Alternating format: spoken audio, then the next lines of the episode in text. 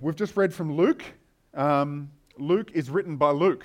Uh, he wrote two books of the Bible. Uh, he wrote Luke and then he wrote Acts, which is part two. Acts is the book that we're about to jump into now. So if you want to turn your Bibles to Acts chapter 1, we're about to delve into a new series on Acts.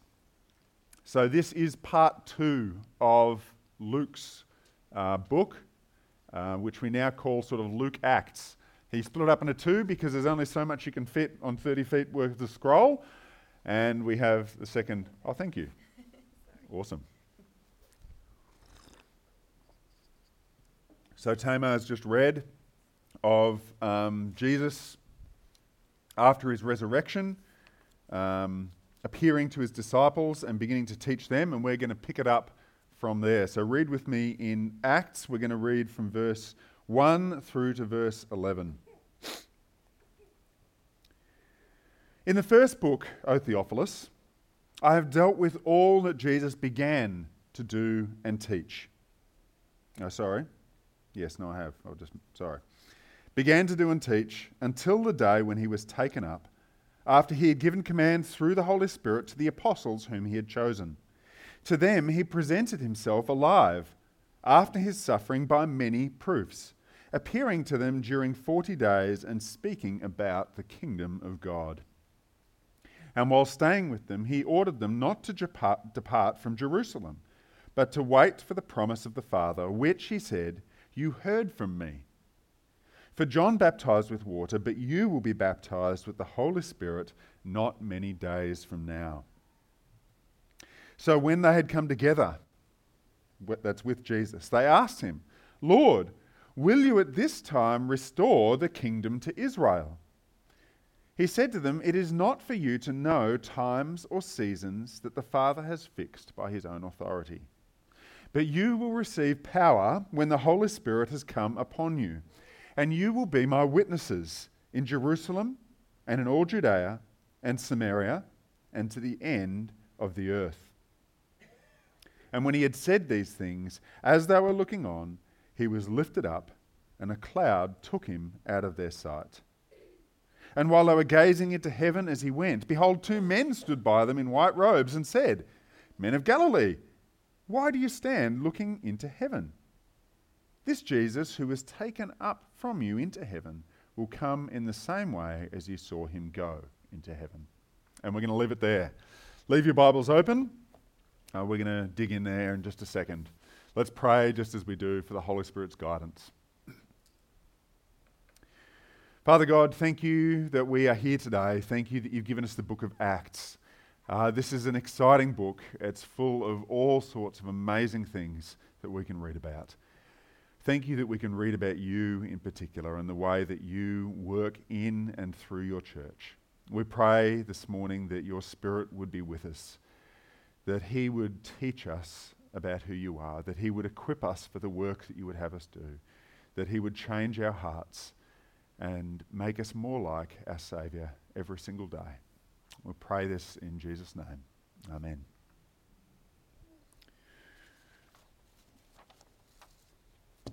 Well, I wanted to begin by asking you a rhetorical question. Uh, you don't have to answer this question, but I wondered what do you think the church is here for? What's the church here for? You've all come along here this morning. Uh, you form the church. Why? Why have you come? What's it about? What's your purpose? Why do we do all the stuff that we do? Why do we work so hard at it every week? Many of you work really, really hard. What's the purpose behind the church? The Bible gives us actually quite a few purposes um, for the church, and one of them is found in our passage today. And I want to let you know what we're on about first up. Uh, this part of the Bible, we find out that the church is commissioned to be witnesses of Jesus by the power of the Holy Spirit. That's what we're talking about this morning. The church is commissioned to do something, to be something, and that is to be witnesses of Jesus by the power of the Holy Spirit. That's what we're talking about this morning. We're going to deal with that in two different points uh, to help us understand why we're here and what we're to do. And the first one is just to, to think about what it means to be commissioned to be witnesses of Jesus. And as Tamar has just read, um, Jesus has just died and resurrected. That's setting the scene for what we've read in Acts. He's just died and resurrected. It's a massive claim. It's a huge thing to see and to understand. Imagine those apostles as they've just seen over the past 40 days a man who died have come back to life and be walking among them, teaching them and spending time with them. He, the risen Jesus appears to his closest disciples and he says to them in, at the end of Luke that it is written. The Bible has previously said that repentance for the forgiveness of sins should be proclaimed in God's name to all nations. That's what he said. This is what's going to happen. It's been written. And in verse 3 of Acts, Jesus has been speaking about the kingdom of God. He tells them to wait for the Holy Spirit. And the risen Jesus gets his people together on Mount Olivet, we find out. They're just outside the city of Jerusalem. And it must seem, with all this talk of, of preaching and the kingdom of God, that something big is about to happen.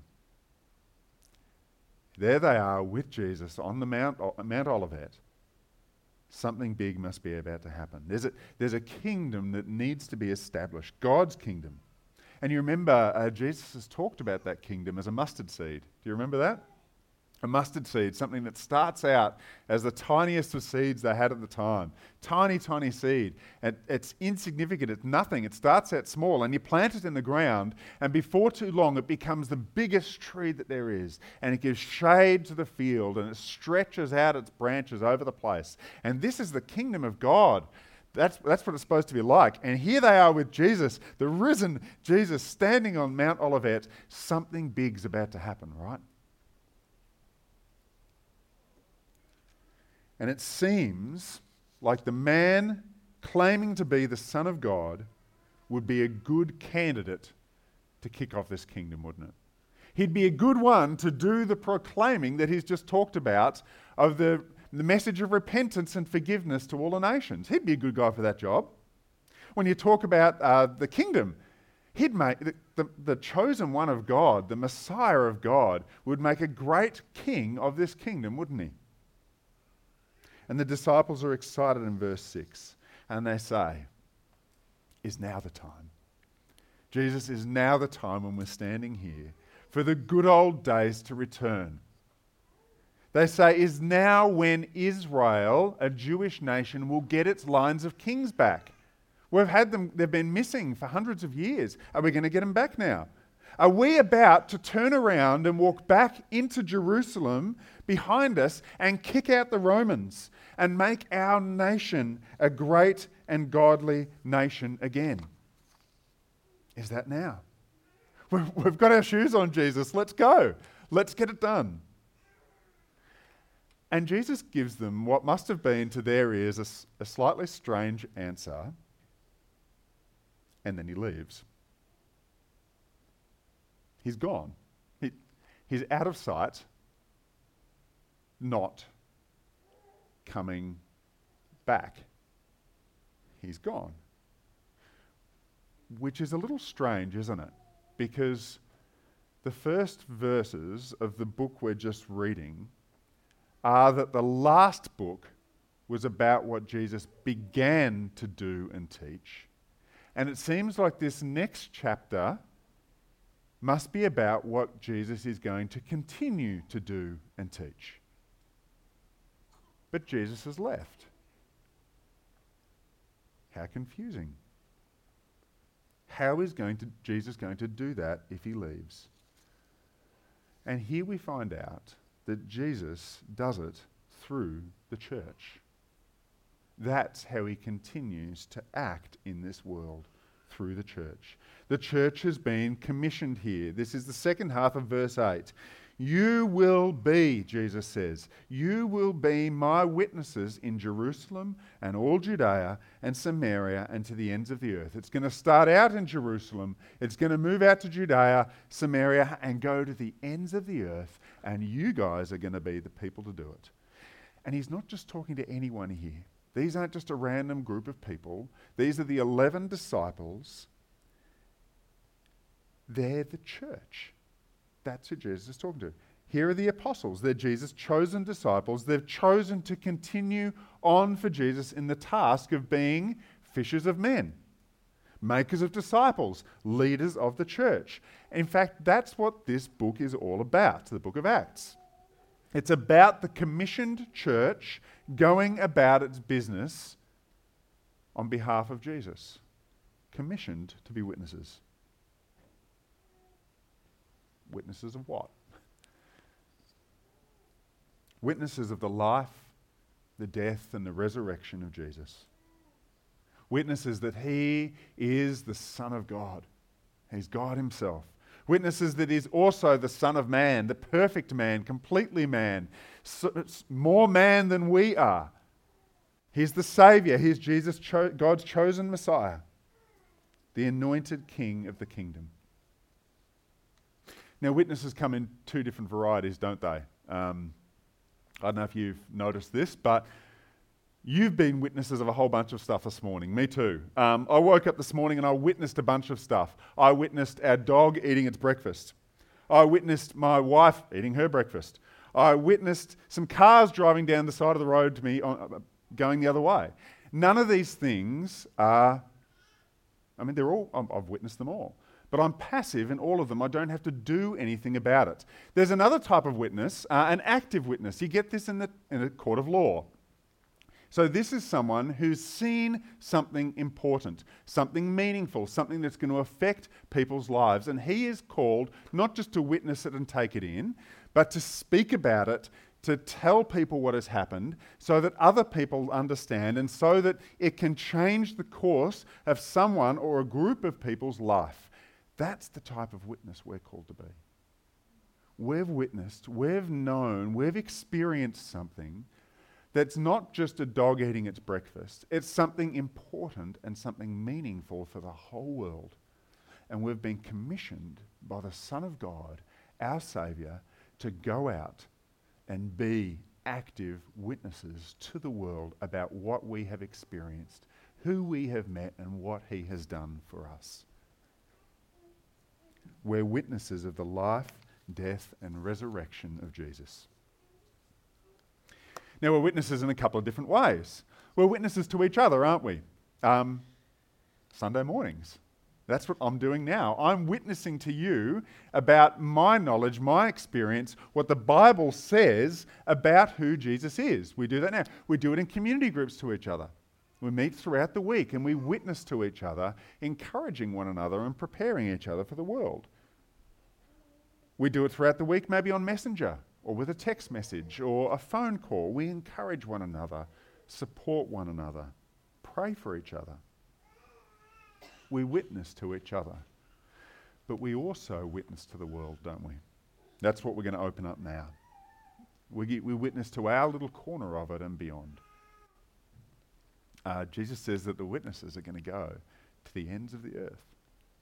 This is the story of Acts. Jesus' st- church starts in Jerusalem and, and grows out. It's even grown out as far as Armstrong Creek. Can you imagine the disciples picturing this in their minds? I mean, hasn't the gospel, the good news of Jesus, truly gone out to the ends of the world? Here in Geelong, how much further from the Middle East, uh, from the Middle East could you be? From the, you know, the edge of the Mediterranean. We are miles away. Miles doesn't cut it, does it? We are the ends of the earth. The gospel has reached here, and we are called to be witnesses here. now, I'm conscious, as soon as we start talking about witness, it gets pretty scary, doesn't it? Um, evangelism is one of those words that scares even the strongest Christian and makes them tremble a little bit with fear. I want to take some weight off you this morning and I also want to put some weight on you. Okay, we're going to open up what witness looks like. I, have said before that I don't think everybody is an evangelist. I think you'll agree with me on that. Not everyone is an evangelist. Um, An evangelist, an evangelist is kind of that person who God has particularly gifted and empowered for the work of witness. They're particularly gifted at sharing Jesus in a beautiful and an attractive way. With dozens of people, it seems, all at the same time, constantly having attractive, deep conversations with people about uh, the gospel, people inside the church and outside the church about Jesus. It's not the job of every single person in the church to go out, to meet people, to give them a clear picture of Jesus and tell them who he is and what he's done and answer all of their deep questions beautifully and correctly, to see them come to faith, to nurture that new faith, to grow them into firm, mature believers and encourage them into leadership and mission in the church. That's not the job of every single Christian. That's a job that's a little bit too big. And I want to let you know that. We're not expecting you to do all of that. It's the church as a whole that has been commissioned. So it's the church that acts as a whole in order to do this. Okay, so I want to take a bit of weight off you there. We don't all have to do all of it. Uh, this is how it works at the hub. This is how we've planned things over the years. We believe that we all have different roles. You might not be an evangelist, but maybe you're someone who intentionally gathers friends around them and brings them along to things. Maybe the church service, maybe um, an introducing God, maybe community group. Maybe you're the person who's gifted at answering those hard questions well. Maybe you've been gifted with a house that can fit a community group in it. Maybe you're the community group leader who brings people to maturity. Maybe you're the person who works hard behind the scenes to make evangelistic events and services run. Maybe you're the person who does a large part of the funding of this mission funding the work of the church. Maybe you think strategically and can deeply invest in planning and leading the church. Maybe you're a parent who can live life in a playgroup filled with people you can be a witness to Jesus to. Now the reality is is that we're all at least one of these and many of us are more than one. It's not pick one and only do that one. It's be part of the church that does all of them together. It's find where your gifting is and be a witness in that way intentionally for the Lord Jesus. The reality is is that we well I think there's a minimum standard as well. We all live in this world. We all work amongst non Christians. We all have clubs or forums or other interest groups that we're part of. That's what a minimum looks like. This is what we ask every believer at the hub to be doing. To each of us in our life, be intentional about meeting people about being open with our faith and our love for Jesus, be open about what we're doing with our lives and to invite people along to participate in the church in one way or another. Okay, that's the minimum. And it's all achievable. You don't have to answer all their questions. You don't have to grow them to maturity. You don't have to get them across the line. You don't have to run an introducing God. But we're asking you, and I think Scripture, Jesus commissions us all to be in the world, to meet people, and to bring them along to stuff like a Sunday service, a community group, an introducing God, a Christmas event, an Easter event, our community groups. And then use the rest of the church to continue to be witnesses. That's our first point. We've been commissioned to be witnesses of Jesus. And my second point is that we don't have to do this alone. We're empowered to witness as well. We're commissioned to witness and we're also empowered to witness. Jesus says in the first half of verse A that the Holy Spirit's going to be with us. Read it there. You will receive power when the Holy Spirit has come upon you, and you will be witnesses in Jerusalem and Judea and Samaria and to the ends of the earth. You will receive power. This is the promise of God. The promise of the Father was given in Joel. It shall come to pass afterward that I will pour out my spirit on all flesh. In Isaiah 44, I will pour out water on a thirsty land. I will pour my spirit upon your offspring and my blessing upon your descendants.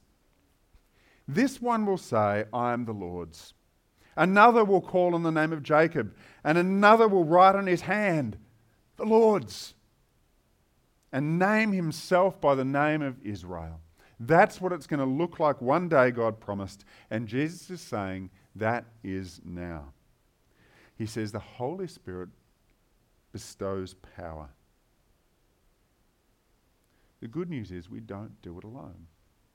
God has given us Himself, the Spirit of God, to live in us and empower us for the work that we do. He's the power source behind the church's commission. I wonder if you thought about power sources um, lately. I'm an electri- ex electrician, so power sources are kind of my thing.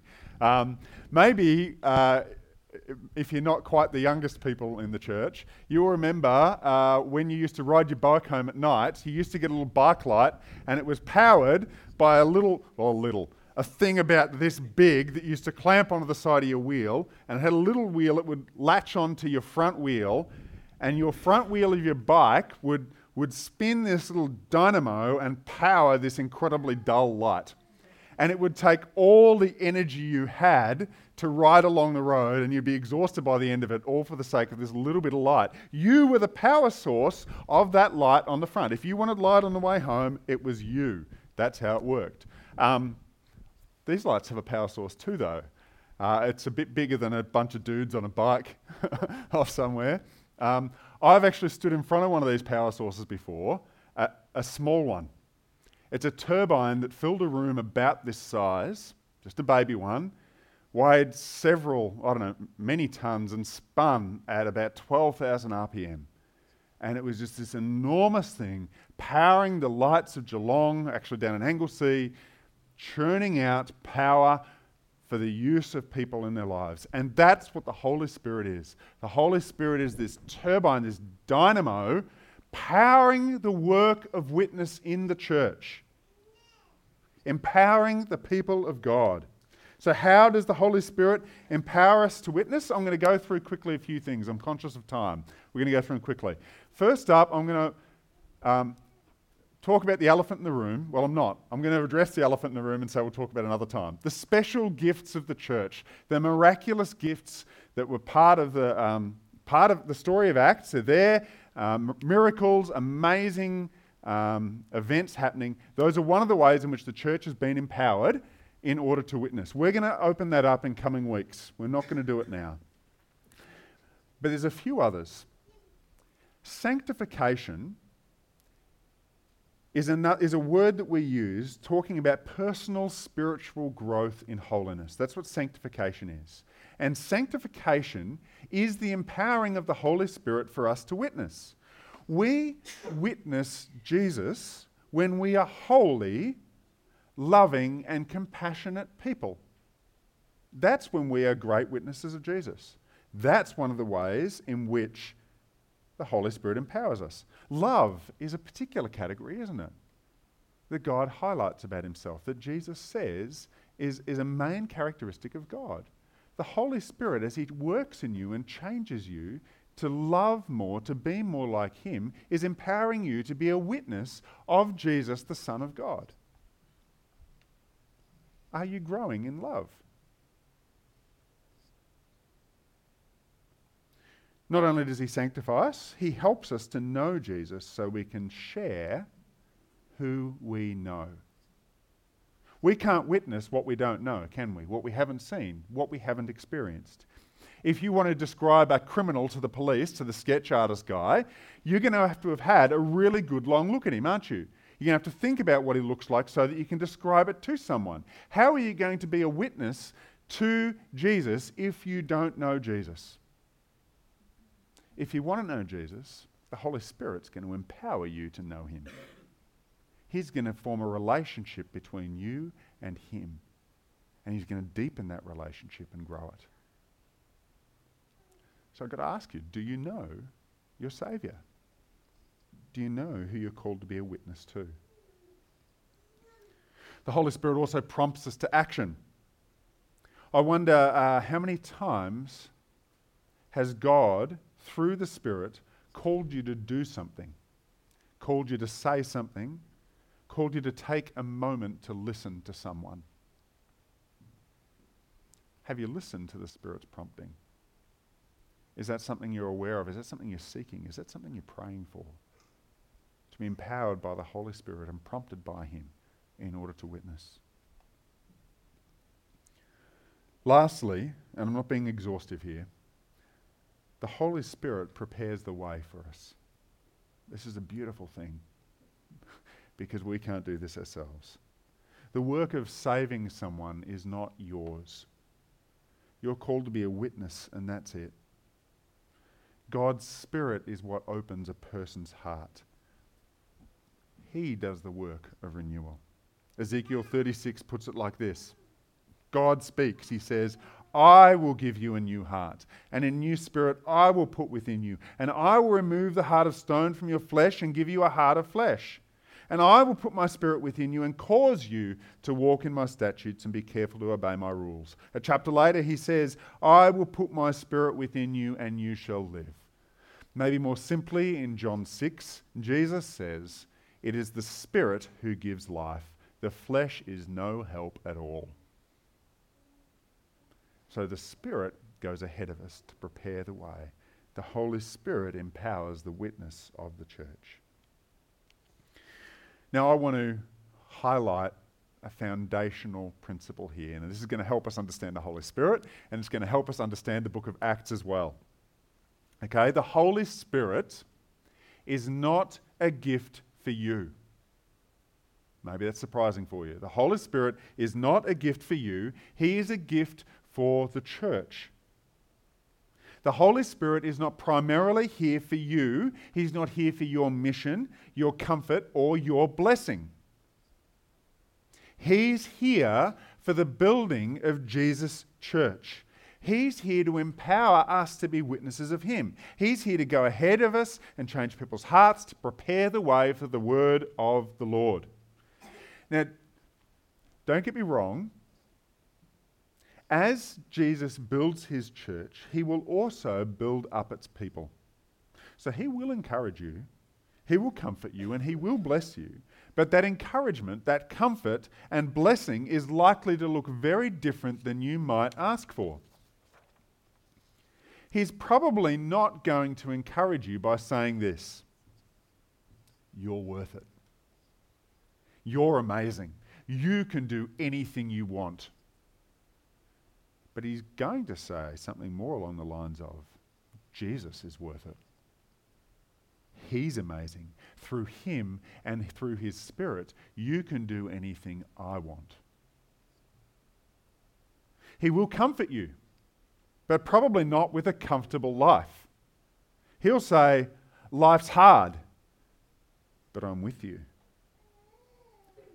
There's not always hope in this world, but there is hope with me. He'll say, I'm enough for you. You can get up and serve me one more day because there is rest to come. He will bless you, but probably not with great wealth, and maybe not health either. He'll bless you with spiritual and personal growth so that you can bless the church. He'll give you gifts and talents so that you can use them for the kingdom. If he do, does give you money or possessions or power, it will be so that you can use them to further his kingdom, to empower his people, to empower the church to be greater witnesses to Jesus. So I want to ask you how do you view the Holy Spirit? How do you view his empowerment? Is the Holy Spirit a vending machine? Just to dispense stuff, junk, as you want it? Or is he there to bless Jesus, to bless the church? What do you pray for? We've just heard we're commissioned to be witnesses of Jesus Christ. Are you still praying for comfort and ease and wealth? Or are you praying that you might be used in this task of witness? Are you praying that the Holy Spirit would be indwelling your life and your heart in such a way that Jesus just constantly comes pouring out of you, whatever you do, wherever you are, whoever you meet? Are you praying for opportunities to, to speak about this stuff? Are you praying for non Christians to come into your life, into the church, into your community group? Are you praying to be able to serve them and love them and care for them and speak to them? Is this what we're about as a church? I asked the question at the beginning What are we about? And witness isn't the only thing we're about, but it's a massive part of what we're about. We're called to witness to each other and to people to the ends of the earth about our risen Lord Jesus Christ.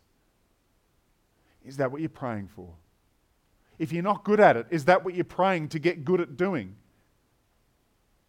Are we regularly praying and hoping and dreaming about the work of the Holy Spirit through us here in Armstrong Creek. Because that's what Jesus has commissioned us to do, and it's what He'll empower us to do. We're going to pray now for that.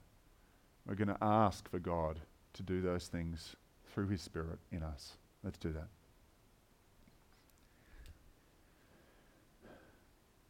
Father God, uh, what a purpose you have given the church. What a task you have given us. It might be a hard task, but it is a beautiful task. Witnessing Jesus to the ends of the earth. Lord, we want to do this. We want to be great at it. We want to fulfill this commission well here at the Hub. We want to be empowered by your Holy Spirit in spectacular ways to do this here in the suburbs around us. Lord, we ask for your Spirit's power, your, His power to change our hearts and, and desire to be witnesses, His power so that we can be more holy, more beautiful, more righteous, and, and look more like Jesus. His power to know what to say and when to say it, His power to, to follow His prompting his power to know Jesus, our Saviour, more and more, so that we truly can be witnesses of our beautiful King. Lord, we, we pray earnestly now, asking for the Holy Spirit's presence at the hub. We know that He lives in every single one of us, but we pray that He would burn in every single one of us, empowering us for the work that you have called us to do. Maybe we pray that you, as we continue to go through Acts, that you would place on our hearts an earnest desire to fulfill the task you've given us. Please be with us, Lord, as a church. Help us to serve you and glorify you as witnesses in Armstrong Creek. For your glory, Lord. Amen.